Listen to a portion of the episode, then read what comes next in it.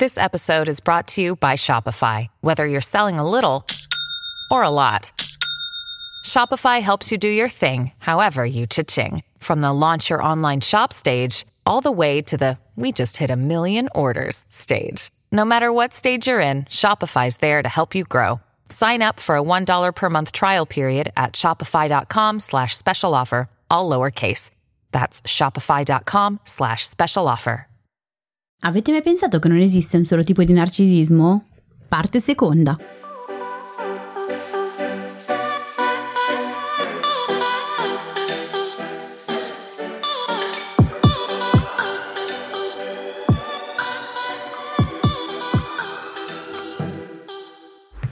Benvenuti in questo nuovo episodio di TV Therapy, il podcast dove usiamo le serie TV per capire meglio noi stessi, le nostre emozioni, le relazioni, gli impantanamenti vari. Io sono Alessia, psicologa e psicoterapeuta, e su Instagram mi trovate come Io Non Mi Stresso. E io sono Giorgia, scrivo di serie TV e su Instagram mi trovate come Tellyst, che è un blog che racconta le serie TV come meritano. Allora, oggi continuiamo ad approfondire il discorso sul narcisismo che avevamo iniziato nello scorso episodio, quindi se ve lo siete persi forse vi conviene andare a recuperarlo in questo caso. Sì, avvisiamo che non è brevissimo. Ok, era da tempo che ci eravamo ripromessi di inserire nel podcast un episodio sul narcisismo e quindi abbiamo un po' esondato e abbiamo fatto 2 episodi. Allora, perché volevamo fare un episodio sul narcisismo? Perché il modo in cui si parla del narcisismo sui giornali, in TV, sui social è molto spesso superficiale e fuorviante e bolle in automatico la persona con disturbo narcisistico come pericolosa e negativa, come qualcosa da cui stare alla larga senza tener conto delle sue tante sfumature. Allora, la scorsa volta avevamo iniziato a fare un pochino di ordine al riguardo e a chiarire i significati del termine, che va considerato come uno spettro che include tanti tipi di narcisismo, dal narcisismo sano alle aree più disturbate del narcisismo, e dopodiché avevamo approfondito appunto le sfumature, sia quelle sane e poi le sfumature di disturbo meno gravi di questo spettro. In questo episodio ci occuperemo invece delle sfumature più gravi dello spettro narcisistico, ed è il motivo per cui vi invitiamo ad ascoltare anche il precedente, se no rischiamo di andare,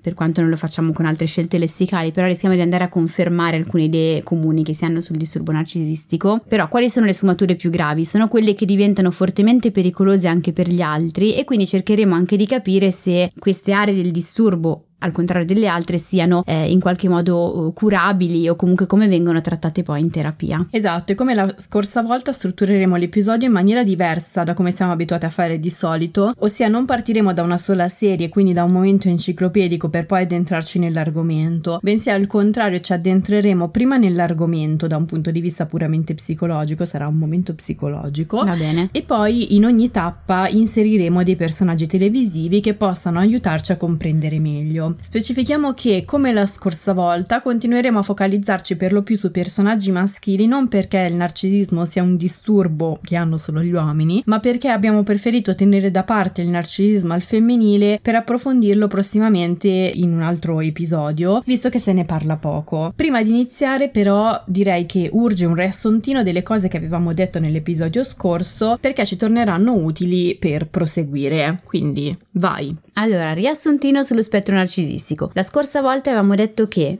più che di narcisismo sarebbe più corretto parlare di spettro narcisistico, perché dobbiamo immaginarlo come fosse un continuum, una linea che va dal narcisismo sano, passa attraverso i tratti narcisistici, ossia chi ha dei tratti, delle caratteristiche abbastanza marcate di narcisismo senza tuttavia soddisfare i criteri per una diagnosi, quindi sono un pochino più flessibili queste caratteristiche, e giunge sino al disturbo, dove le caratteristiche diventano più rigide e pervasive. Anche per quanto riguarda il disturbo narcisistico, come abbiamo visto e come vedremo poi meglio in questo episodio, ci sono diverse gradazioni di colore e diversi livelli di gravità. Immaginate proprio una linea che appunto va dal sano al patologico, al gravemente patologico, raggiungendo poi quell'estremo che non è trattabile in terapia, o comunque molto difficile che si riesca a trattare in terapia, non si pensa ci sia insomma la possibilità di guarigione. Sono proprio le aree di narcisismo che vedremo in questo episodio. Eravamo partite dall'inizio della linea parlando di narcisismo sano, ossia la capacità di riconoscere le proprie qualità positive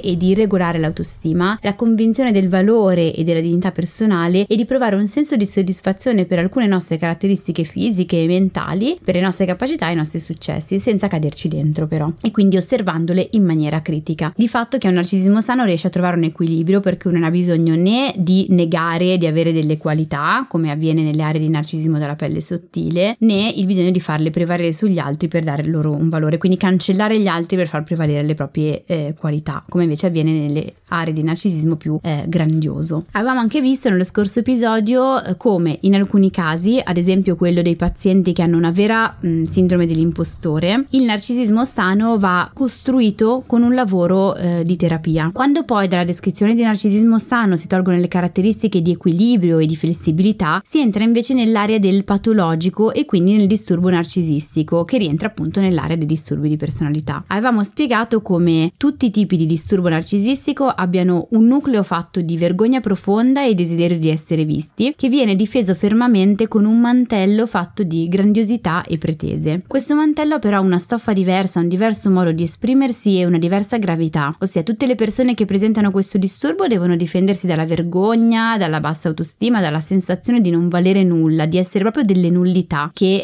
è ciò che hanno scorto poi negli occhi di chi si è preso cura di loro. Tutti lo fanno avvolgendo quel nucleo di inadeguatezza con la sensazione di essere speciali, ma ognuno di loro lo fa in maniera differente. La scorsa volta avevamo parlato di chi lo fa mostrandosi insicuro, ossia il narcisismo dalla pelle sottile, e di chi lo fa mostrandosi grandioso, ossia il narcisismo dalla pelle spessa. Non ci rimane quindi che parlare di chi invece copre il proprio nucleo di vergogna cercando di cancellare l'altro anche fisicamente se occorre, peraltro così facendo cancella anche il proprio nucleo di vergogna e le proprie aree considerate più vulnerabili, proiettandole sull'altro e cancellandolo. E quindi entriamo così nell'area del narcisismo maligno e della psicopatia. Sì, e direi che necessita di essere approfondito con cura, soprattutto dopo aver assistito agli ultimi 20 giorni di cronaca. Sì, assolutamente. Tra l'altro noi diciamo sempre che non possiamo fare diagnosi a distanza, che la diagnosi è un qualcosa che viene fatto con più cura, però ci sono proprio dei tratti che sono stati raccontati nei casi di cronaca delle ultime settimane che sono riconosciuti e che non possono rientrare in alcun'altra area diagnostica, per cui molto spesso anche gli psicologi, anche chi l'ha fatto con cura, con dedizione e con professionalità, comunque ha parlato molto spesso di narcisismo maligno e di psicopatia, perché in quelle aree comunque si rientriamo anche se la diagnosi poi va fatta da vicino e osservando la persona, insomma. Quindi capiamo un attimino meglio che cosa intendiamo per narcisismo maligno e per psicopatia, che sono appunto le aree più gravi del disturbo narcisistico. Che cosa accade in questi casi? Dicevo, siamo nelle aree più gravi del disturbo e qui la difesa che si indossa è così spessa e così massiccia, la difesa è il disturbo, da rendere difficile intravedere quel nucleo più vulnerabile. Anche qui c'è il pezzo di inadeguatezza e di vergogna, ma è nascosto sotto strati e strati di armatura narcisistica, tanto da risultare pressoché invisibile anzitutto agli occhi di chi indossa il disturbo. Io dico sempre che sono quelle persone che da bambini hanno probabilmente vissuto poi le cose peggiori e i peggiori dolori, tale per cui quell'armatura è stata necessaria da bambini per poter sopravvivere anche psichicamente, a volte anche fisicamente, ma a furia di indossarla e ispessirla hanno perso se stessi e anche un contatto con la realtà. In quest'area infatti l'armatura narcisistica appanna la vista e la vita, aggiungerei, perché la realtà viene letta in maniera completamente distorta e distorti sono i comportamenti delle persone che indossano questo disturbo in quest'area, tanto che i comportamenti possono diventare anche pericolosi. La rabbia, che nelle persone con disturbo narcisistico della pelle sottile corrisponde a un lamento e a un'insoddisfazione e viene espressa con moti passivo-aggressivi, qui viene facilmente agita anche in maniera molto pesante, cioè nel narcisismo maligno si è convinti non solo di essere speciali, di meritare speciali trattamenti esattamente come le altre aree del narcisismo, quello della pelle sottile e quello grandioso, ma c'è proprio una rabbia rispetto a questo che si riversa sull'altro in una maniera che può diventare anche violenta, perché ci si va a prendere ciò che si ritiene aspetti di diritto con un'aggressività e in alcuni casi in quest'area qui, sì ecco, anche con la manipolazione. E se ci si sente frustrati, quella frustrazione, essendo intollerabile, viene sempre addotta a cause esterne e l'altro viene punito. Cioè io provo la frustrazione ma la proietto sull'altro e quindi l'altro deve essere punito. Io sento una vulnerabilità, la proietto sull'altro perché io non posso riconoscerla come mio e l'altro viene punita. Ecco, e qui la narrazione televisiva si è sbizzarrita, perché da quasi un trentennio, cioè dall'arrivo in TV dei Soprano fine anni 90, le serie TV si sono popolate di personaggi antieroici, molti dei quali rientrano proprio nell'area del narcisismo maligno. Questi personaggi hanno una forte attrattiva sul pubblico, in parte perché la storia viene spesso raccontata dal loro punto di vista, sono loro i protagonisti e il fatto di conoscerne anche i lati più vulnerabili porta a stare dalla loro parte anche se commettono azioni brutali. In parte perché il senso di superiorità e onnipotenza che si attribuiscono è catartico, consente di sfogare la propria rabbia ed esplorare i propri lati oscuri senza fare del male a nessuno nella realtà. Ne avevamo parlato sia nell'episodio sulle serie TV violente, sul perché ci piacciono le serie TV violente, sia nell'episodio dove abbiamo parlato del perché ci piacciono i personaggi cattivi. Fai conto che questa cosa comunque avviene anche nella realtà, cioè il loro punto di vista viene talmente diffuso e buttato sull'altro che a un certo punto uno lì davanti dice boh, forse c'hanno ragione, forse non sono così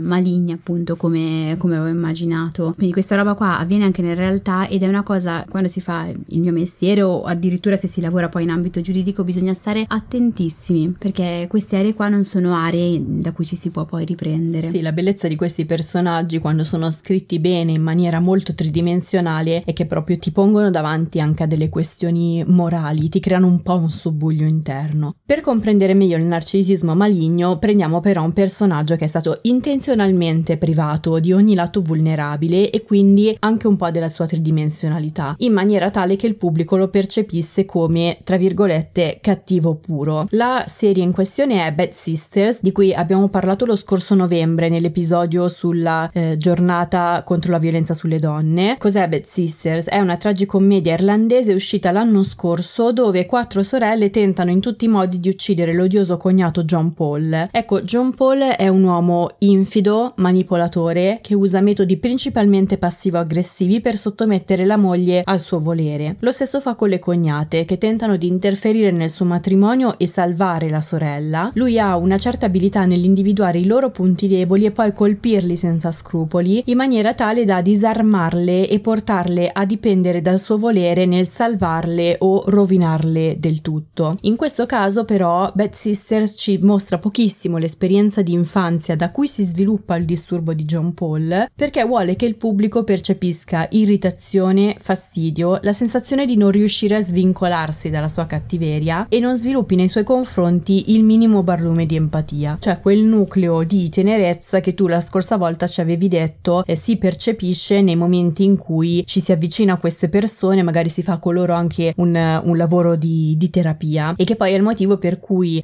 molte persone decidono poi di stare o comunque di mantenere un rapporto con una persona che ha un disturbo narcisistico. Sì, risponde bene alla domanda perché semplicemente non se ne va, non so se c'è una persona vittima di violenza, perché semplicemente non se ne va, per questo motivo, perché quel nucleo lì viene proiettato sull'altro e quindi chi è partner riesce a sentirlo. Nel narcisismo maligno è veramente tanto sotto, è veramente tanto coperto da strati e strati di difesa narcisistica, è quasi impenetrabile. Ecco, e il motivo per cui la serie non mostra questi strati profondi di tenerezza del personaggio è anche perché vuole farci percepire quanto sia pericoloso mostrare sensibilità e apertura nei suoi confronti, perché John Paul è abilissimo a percepire le emozioni altrui e poi usarle a proprio vantaggio per distruggere l'altro senza mostrare alcun rimorso. Se questo già appare un versante grave del disturbo narcisistico, c'è poi un gradino superiore ancora più grave, giusto? Sì, giungiamo alla psicopatia, dove l'esame di realtà è completamente deformato, cioè siamo in aree che si uniscono alla psicosi e ai deliri, per cui se l'altro ha qualcosa che io non ho, allora devo eliminare l'altro. Più l'identità è sgretolata, più l'io non sta in piedi nemmeno con lo scotch, più deve intervenire la difesa narcisistica a tenere un po' insieme la baracca, e lo fa sgretolando l'esterno. Quindi se sento che l'altro limita la mia libertà, ossia ostacola qualcosa che vorrei ottenere, allora devo eliminare l'altro, anche fisicamente se occorre. Queste sono le aree in cui ci sono appunto degli agiti, ci sono delle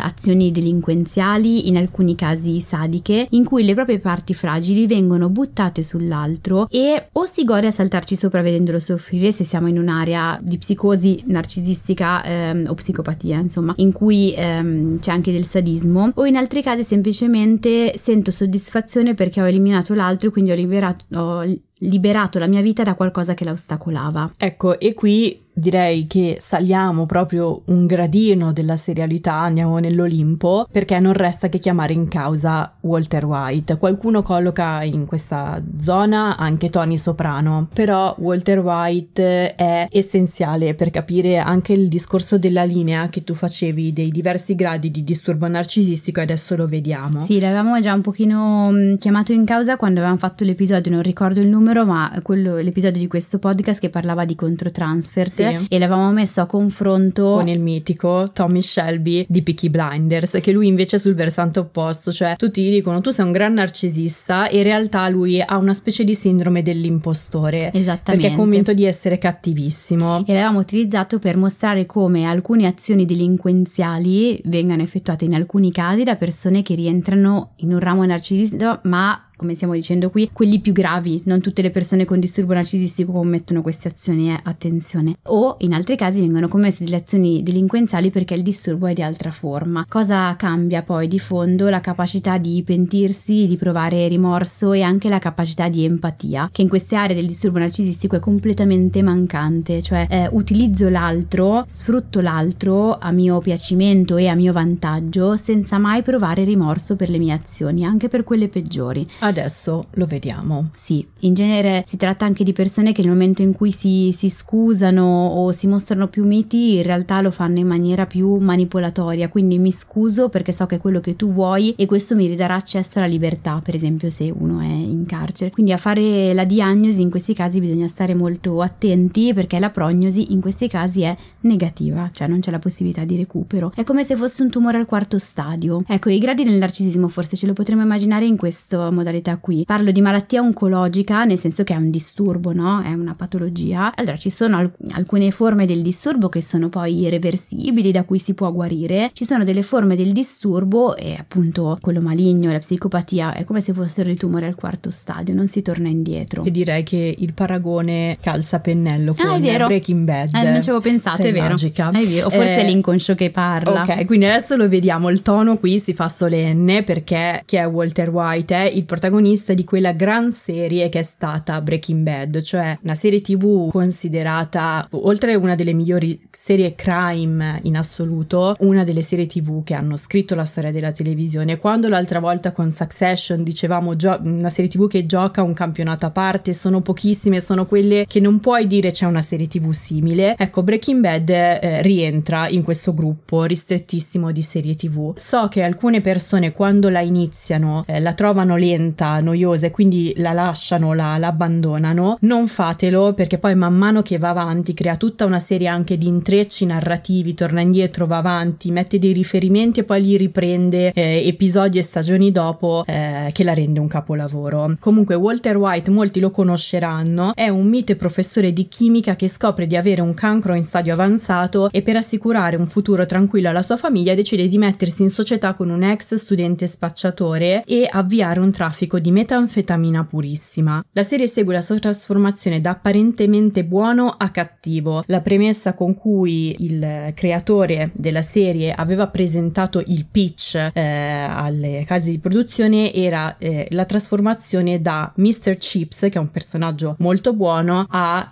Scarface, ed è come se gradualmente su questa linea di trasformazione si toccassero tutti i gradi di narcisismo di cui abbiamo parlato. Inizialmente Walter White è un uomo umile che si fa bistrattare da tutti, anche se sotto sotto sente di avere diritto a una rivalsa, e quindi qui si colloca nel narcisismo dalla pelle sottile. Poi inizia a emergere una certa sicurezza, si dà un soprannome, un'immagine che incute timore con il suo cappello, si fa chiamare Heisenberg, sente che le sue abilità sono nettamente superiori a quelle degli altri e quindi mette due piedi nel narcisismo grandioso. Cosa a cui bisogna stare attentissimi in terapia. Cioè bisogna lavorare col bilancino quando si lavora con le persone che hanno un disturbo narcisistico della pelle sottile, perché il rischio è che poi una volta che viene fuori il pezzo più grandioso poi non rientri in sede, e quindi bisogna stare molto attenti, cioè farlo venire fuori ma allo stesso tempo mantenere vive anche le aree di vulnerabilità, altrimenti accade questo. Ah bene, interessante, dovremmo starci un'altra ora su questa. C'è un altro episodio. Esatto. Tornando a Walter White, il problema però è che nel frattempo le persone che lo circondano si armano per fermarlo e perciò Walter Walter White reagisce con metodi passivo-aggressivi inizialmente e altamente manipolatori che lo fanno rientrare, fanno fare l'upgrade al narcisismo maligno. Infine, il suo bisogno di rivalsa fa emergere un senso di onnipotenza tale da fargli perdere gradualmente contatto con la realtà, distruggere rapporti, commettere crimini peggiori, indipendentemente da chi abbia davanti, la moglie, il socio, un bambino, e qui rientra nell'area della psicopatia. Come avevamo spiegato nell'episodio sul controtransfert, provare empatia per chi raggiunge questo grado del disturbo è estremamente difficile, tant'è che Walter White si può classificare come forse l'unico protagonista televisivo nel quale la maggior parte degli spettatori provano repulsione, perché più la serie va avanti, più la sensazione generale è di essere costretti a seguire le sue azioni contro il proprio volere. Qui la parte curiosa è sempre osservare qual è il punto in cui ogni spettatore della serie inizia a rendersi conto che Walter White gli procura repulsione. Nel gruppo di narcisisti maligni e psicopatici rientrano poi anche diversi personaggi, ad esempio del Trono di Spade, che è proprio un manuale, come Tywin Lannister, cioè il padre dei fratelli Lannister, ma anche sua figlia Cersei, che potrebbe farne parte, e anche il figlio di lei, l'odiosissimo e sadico Joffrey, che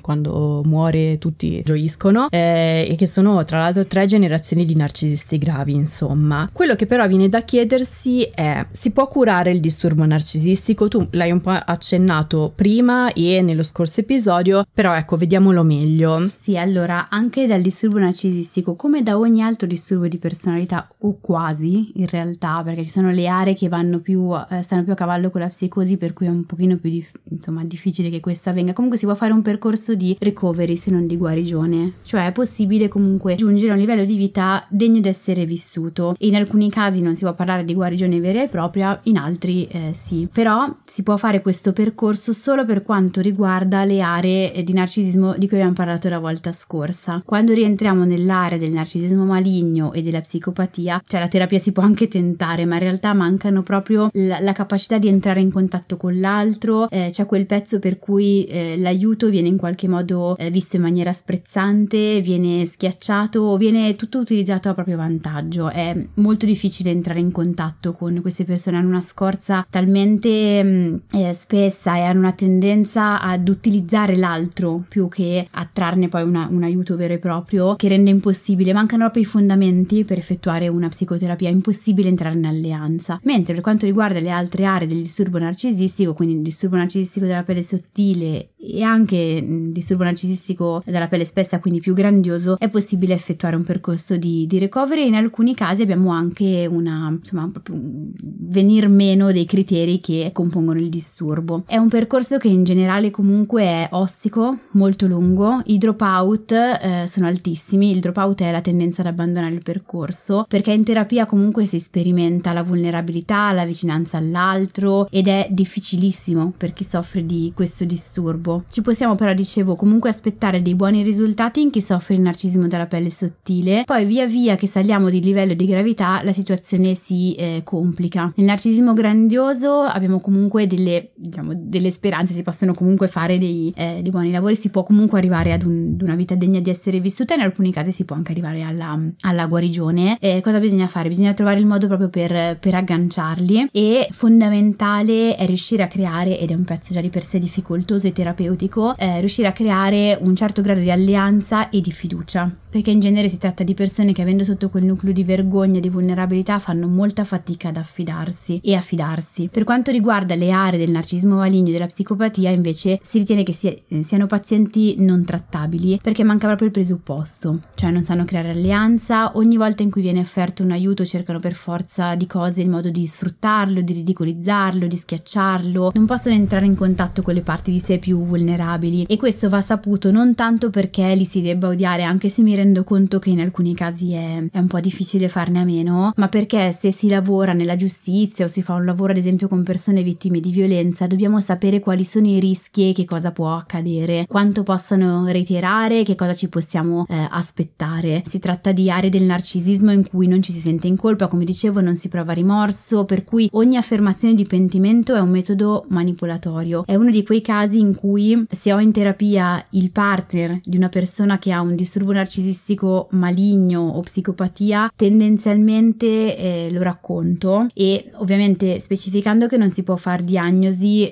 di persone che non sono lì in terapia, quindi del partner se a distanza, però spiego sempre la mia preoccupazione e lo reputo come se fosse un ictus, cioè se tu hai un ictus e io ti ho davanti ti devo dire no, che cosa ti sta capitando e chiamare i soccorsi. Allora in questo caso qui passatemi un attimino il paragone, però se sei in una relazione che rischia di diventare pericolosa, in cui alcune azioni non rientrano più nella, escono proprio dal piano di realtà e rischiano di metterti in pericolo da un momento all'altro, credo si abbia proprio il dovere di avvisare il paziente. Quindi questo è uno dei casi per cui se ho un paziente con un partner che ha un disturbo di questo tipo, tendo ad avvisare e a mostrare anche la mia preoccupazione rispetto a quello che può capitare. Devo dire che i centri antiviolenza con cui mi è capitato di lavorare, nel senso che centri antiviolenza a cui sono rivolti i miei pazienti, hanno fatto lo stesso e quindi hanno espresso preoccupazione, esprimono anche loro, esplicitano proprio i gradi di comportamento a cui queste persone rischiano di arrivare. È proprio come chiamare l'ambulanza. Sì, questo pentimento manipolatorio si vede molto bene in Breaking Bad. Sì, ha fatto proprio un lavoro certosino anche nel momento in cui, insomma, ripeto, queste persone non sono trattabili. Quando si hanno i partner di queste persone è necessario proprio spiegare, poi anche capire qual è la parte che gli risuona, come mai rimangono insieme, però sicuramente anzitutto metterle in sicurezza proprio anche fisicamente in alcuni casi. Davanti a persone invece che hanno un disturbo narcisistico maligno o psicopatia, anche come terapeuta si rimane in mano con tanta impotenza e amarezza, che poi fondamentalmente la loro, però non hanno la capacità di prenderla in mano. Hanno proprio preso il bambino maltrattato che sono stati, perché in un modo o nell'altro lo sono stati. Nessuno arriva, ecco, specifichiamo una domanda che è stata fatta tanto in questi giorni: può accadere chiunque di sviluppare psicopatia a 30 anni? No, questi tratti si vedono sin da bambini. Ci sono proprio l'area biopsicosociale, quindi genetica, le caratteristiche psicologiche, l'area familiare, il contesto sociale in cui si è inseriti portano a sviluppare questo disturbo. Si ha una predisposizione genetica per il disturbo e l'ambiente porta a svilupparlo, cioè tutte queste persone arrivano da una certa storia che spiega quel disturbo lì, non è una cosa che irrompe all'improvviso. Gli ictus irrompono all'improvviso, i disturbi di personalità, soprattutto così gravi, assolutamente no, c'è sempre una storia che li costruisce. Quindi a seconda poi di questa storia si sviluppa un determinato tipo di disturbo, come quello narcisistico, non so, o un altro tipo di disturbo come quello dissociativo dell'identità, non so, mi viene in mente perché sto guardando una serie TV che è appena uscita che parla proprio di questo disturbo. Sì, assolutamente così. E anche all'interno dello stesso tipo di disturbo il fatto di avere avuto alcuni fattori di rischio e anche alcuni fattori di protezione consente di sviluppare magari sempre un disturbo narcisistico ma ad un diverso livello di gravità. Magari è un disturbo narcisistico ma dalla pelle sottile, che quindi è trattabile, che quindi ha un esame di realtà che tutto sommato è conservato, e non magari la psicopatia. Magari i fattori di protezione sono minori, i fattori di rischio sono molto più alti, la predisposizione genetica, quindi bio, è molto alta e di conseguenza magari si sviluppa quel tipo di disturbo lì. Dobbiamo saperlo, per questo che dico che la diagnosi è un qualcosa che va fatta proprio con cura. Dicevo che si tratta quindi di persone che hanno perso il contatto con le parti più vulnerabili di sé, hanno preso il bambino maltrattato che sono stati, l'hanno messo a tacere per sempre. E qui in questi casi qua quindi che lavoro si può fare? Rimaniamo impotenti? No, dovremmo lavorare proprio sulla prevenzione. La prevenzione di che tipo? Affinché siano le scuole, gli educatori, gli allenatori a cogliere i primissimi segnali di disturbo, perché sono segnali che in realtà si vedono sin da piccini, sebbene la diagnosi di un disturbo di personalità possa essere fatta solo più avanti, soprattutto nell'area del narcisismo maligno e della psicopatia. Alcuni piccoli, ma non solo piccoli in realtà, alcuni comportamenti, alcuni tratti si vedono spesso sin da bambini, si iniziano a manifestare sin dall'infanzia, quindi molto spesso l'area familiare è altrettanto patologica, per cui chi è all'esterno ed entra in contatto con questi bambini dovremmo cercare gradualmente di educarli affinché si riesca poi a intervenire e permettere poi di iniziare un lavoro il prima possibile, perché poi più si va avanti più questi disturbi si irrigidiscono ed è ancora più difficile intervenire. Ovviamente questo nella maggior parte dei casi non avviene, perché sono bambini che sono veramente difficili. Sì, ne abbiamo parlato due episodi fa, sì, è vero, nell'episodio su Succession. Esatto, cioè sono bambini che commettono cose grosse ma già all'asilo, alle elementari, e quindi molto spesso anche chi è l'educatore, il maestro eccetera, ha più la tendenza ad allontanarli che a capirli, è molto difficile entrare in contatto con loro, ci si riesce per pochi frangenti e poi sfuggono, dico purtroppo, nel senso che insomma poi più si va avanti, come abbiamo visto con Walter White, più il disturbo si irrigidisce e diventa difficilissimo poi recuperarli, posto che non necessariamente se è un disturbo della pelle narcisista, della pelle sottile, poi necessariamente arriva la psicopatia e non funziona così, molto spesso ci si ferma lì. Un libro interessante da questo punto di vista, anzi due, è uno La cura delle infanzie infelici di Luigi Cancrini, e l'altro non mi ricordo, ma comunque se cliccate La cura delle infanzie infelici poi trovate anche l'altro. Cancrini si è occupato a lungo di bambini maltrattati, e quindi in questi libri porta tutta una serie di casi clinici di bambini che fortunatamente sono stati poi presi in cura, presi in carico dai servizi sociali, psicologi eccetera, e con cui è stato fatto un certo tipo di lavoro. Non sempre si può arrivare poi alla guarigione, ma in alcuni casi la prevenzione si fa proprio così, partendo dall'infanzia. Sì, comunque poi inseriamo come al solito i titoli nella descrizione di questo episodio del podcast. Comunque direi che abbiamo bilanciato l'episodio lunghissimo dell'altra volta, abbiamo chiuso il discorso del narcisismo, ci manca soltanto un pezzo che sono le tre serie TV che parlano dell'argomento per approfondire l'argomento. Allora, la prima è The Undoing, che al momento si trova su Sky e Now. È una delle diverse serie thriller che Nicole Kidman ha prodotto insieme a David E. Kelly, come Big Little Lies, 9 Perfetti Sconosciuti. Ha come protagonista la stessa Kidman e Hugh Grant nel ruolo di una psicologa e un brillante oncologo pediatrico che fanno parte dell'elite newyorkese e sembrano avere una vita felicissima finché un omicidio non sconvolge il loro matrimonio. Io l'ho trovata estremamente grossolana nel suo inserire il disturbo narcisistico all'interno della storia, cioè c'è proprio un momento in cui Nicole Kidman dice ha un disturbo narcisistico, non diciamo qual è il personaggio in questione, però ecco, Vittorio Lingiardi in Arcipelago N, il libro che tu hai citato la scorsa volta e che ci ha aiutato per costruire questi due episodi sul narcisismo, come tu mi hai segnalato, l'ha indicata come un buon punto di osservazione dei meccanismi di onnipotenza, manipolazione e delirio, aggiungo io, del narcisismo psicopatologico in ambito familiare, e quindi noi la seguiamo a ruota. Sì, poi lo inserisce proprio anche lui come area del narcisismo sul versante maligno della psicopatia, cioè tutto il delirio nelle aree di disturbo che sono comunque disturbo ma meno gravi non si ritrovano. Sì, lui lo affianca a Narcos, solo che mentre Narcos è collocabile nell'ambito solo criminale, invece The Undoing sposta, diciamo, il disturbo nell'area familiare. Sì, vai conto che poi nell'area criminale insomma ci sono una serie anche di dibattiti anche tra le dette dei lavori, cioè c'è chi ritiene che non si possa fare una vera e propria diagnosi perché è semplice delinquenza, è un po' difficile. Io credo sempre che non si diventi delinquenti nel momento in cui non si è disturbati, per cui vabbè, bisogna tenere presente che sempre, almeno a mio parere, sempre di disturbi si tratta, ciò non significa che allora non sempre sono riabilitabili, non sempre possono essere rimessi in libertà. Ci sono delle persone che sono portate a delinquere sempre perché ormai il loro disturbo si è fuso con il loro sé, ma siamo appunto nelle aree molto molto gravi della psicopatologia, molto molto gravi del narcisismo. Non tutti i disturbi narcisistici portano alla delinquenza e alla manipolazione, ricordiamocelo. Sì, e tra l'altro in The Undoing c'è anche una piccola parte, sempre un po' grossolana, che mostra come i tratti del disturbo a livello empatico soprattutto siano individuabili già in infanzia, come dicevi tu prima. Sì, ma guarda, quasi sempre, cioè difficilmente arrivano ai 20 anni e non abbiamo mai avuto dei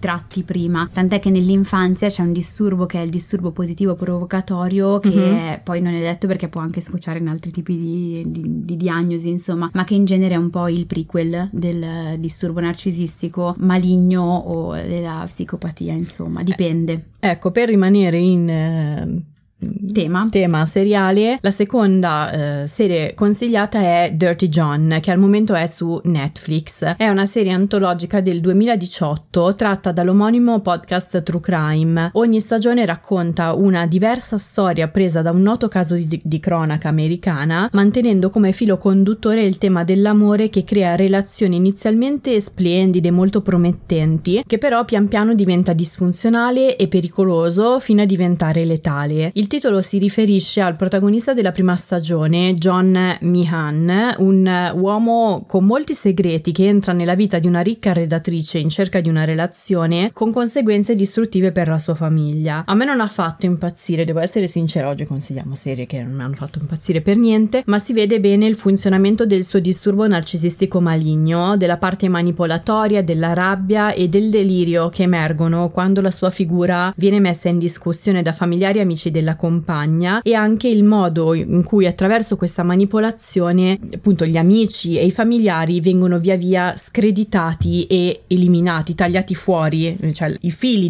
della rete sociale e familiare di questa donna vengono praticamente recisi. Sì, perché se nel disturbo narcisistico c'è una difficoltà a livello di reciprocità delle relazioni, questo in generale, nelle aree più gravi del disturbo, appunto narcisismo maligno e psicopatia, non c'è proprio una capacità di stare in relazione, cioè posso stare in relazione all'altro, ma è una relazione che è sempre strumentale, finché mi serve, nel momento in cui non mi serve viene tagliato via, nel momento in cui è un ostacolo proprio eliminato anche fisicamente se occorre, quindi è difficilissimo. A livello relazionale è una delle aree di disturbo con maggiore difficoltà da un punto di vista relazionale. Ecco, la terza e ultima serie è il pezzo forte del trio, perché è House of Cards, che non avevamo mai consigliato in questi 70 e passa episodi di podcast, che al momento si trova su Chili, quindi soltanto a noleggio. È il thriller politico del 2013 con protagonista Kevin Spacey nel ruolo di Frank Underwood, un politico americano che vede negarsi dal nuovo presidente la promessa di nominarlo segretario di Stato, e perciò avvia un piano silenzioso per riacquisire una posizione politica di rilievo. Chi non ha mai visto la serie ha sicuramente visto i cartelloni o i meme dove c'è quest'uomo seduto su una poltrona che è la poltrona di Lincoln, e stringe forte i poggioli di questa poltrona e ha del sangue che gli cola da sotto le mani. Underwood è un personaggio carismatico, spietato e con un'insaziabile fame di potere. Qualsiasi cosa si frapponga tra lui e il suo obiettivo è prima o poi costretta a spostarsi o sarà schiacciata. È un personaggio con un senso di superiorità così grande da ostentare disprezzo per gli altri, li usa a suo vantaggio manipolandoli, dicendo bugie molto convincenti, e se di intralcio può ricorrere anche all'omicidio, che però molto spesso fa commettere ad altri in maniera molto sottile, sempre manipolatoria. Attraverso, sì, manipolatoria, come se fossero un po' delle mosche, no? Tutti i personaggi che lo circondano. Ed è interessante anche il rapporto con la moglie Claire, silenziosa, enigmatica, ma tutt'altro che succube della sua figura. House of Cards è stata la prima serie originale prodotta da uno studio per Netflix, ed è curioso notare come abbia avuto un successo enorme immaginandosi una politica deviata in un periodo però di relativa tranquillità, che era il periodo dell'epoca Obama. Dopo l'elezione di Trump, la sua fama e anche la fama di questi tipo di drammi politici, di serie tv politiche, è andata diminuendo, perché quella fantapolitica si è trasferita nella realtà con l'elezione di Trump, e quindi in tv si aveva bisogno di cose più rassicuranti, anche di un'immagine politica più divertente, più rassicurante. E poi vabbè, la popolarità della serie è andata diminuendo anche perché Kevin Spacey ha avuto, diciamo, delle accuse di molestie sessuali, e quindi è stato tolto dalla serie, ma se togli spesi da una serie del genere la serie cade. Sì, poi Trump, il castello di carte cade. Ah, a proposito, ecco. Sì, poi Trump, vabbè, anche qua ci sono dei dibattiti perché non può essere fatta diagnosi a distanza eccetera, però ci sono, non ricordo il titolo del documentario, c'è anche un documentario rispetto alla sua possibile diagnosi, insomma, psicopatologica. Trump, è vero, era andato in onda sulla 7. Sì, l'ho letto l'altro giorno perché in Arcipelago N ovviamente Lingiardi lo cita, adesso non ricordo, e per chi invece insomma ha provato a formulare un po' una diagnosi rispetto al funzionamento di Trump, pare proprio che rientri in quest'area psicopatologica. Non stento a crederlo in effetti, perché ci sono proprio per quanto non si possa fare diagnosi a distanza e senza conoscere la persona, ci sono proprio ma non proprio la qualità dei comportamenti, le dinamiche sottostanti alcuni comportamenti, le modalità, i fili che muovono certi comportamenti non possono che rientrare in quest'area qui, che non è l'area narcisistica, è proprio dobbiamo andare più con una lente, proprio il narcisismo maligno e psicopatia è è proprio un'altra, non è un'altra cosa, però è veramente un livello di gravità differente. Se facciamo un pastone e descriviamo così il narcisismo, ci perdiamo, e noi speriamo che su questo questi due episodi vi siano tornati utili per fare un pochino di chiarezza, per capire che quando parliamo di narcisismo non parliamo necessariamente di un qualcosa di cattivo, manipolatorio, perché tutti noi dovremmo avere invece delle aree di narcisismo, che è il narcisismo buono, il narcisismo sano, e anche nelle aree di tratto o disturbo narcisistico non necessariamente parliamo di azioni spietate o di totale incapacità di vedere l'altro, come spesso viene descritto. Ciò che viene spesso descritto dai giornali, anche se sulle scelte lessicali potremmo insomma obiettare,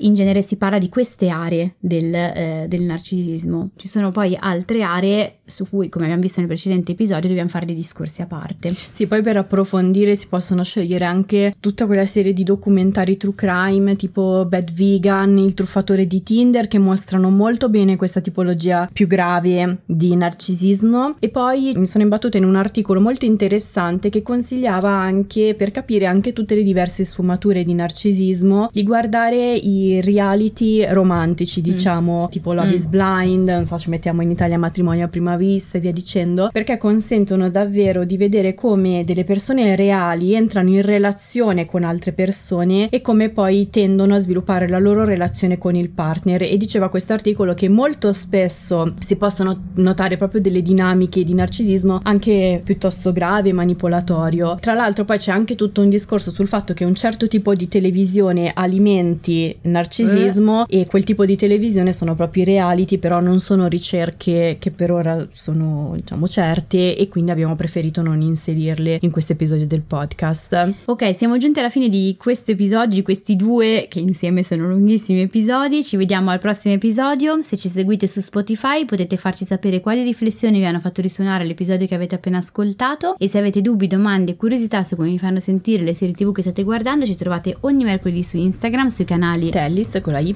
e su Io non mi stresso. E vi ricordiamo che la TV Therapy esiste anche come terapia di gruppo, quindi se volete rimanere aggiornati su nuovi gruppi in partenza o inserirvi in lista d'attesa, seguite il podcast o iscrivetevi ai nostri canali. Al prossimo episodio. Al prossimo episodio.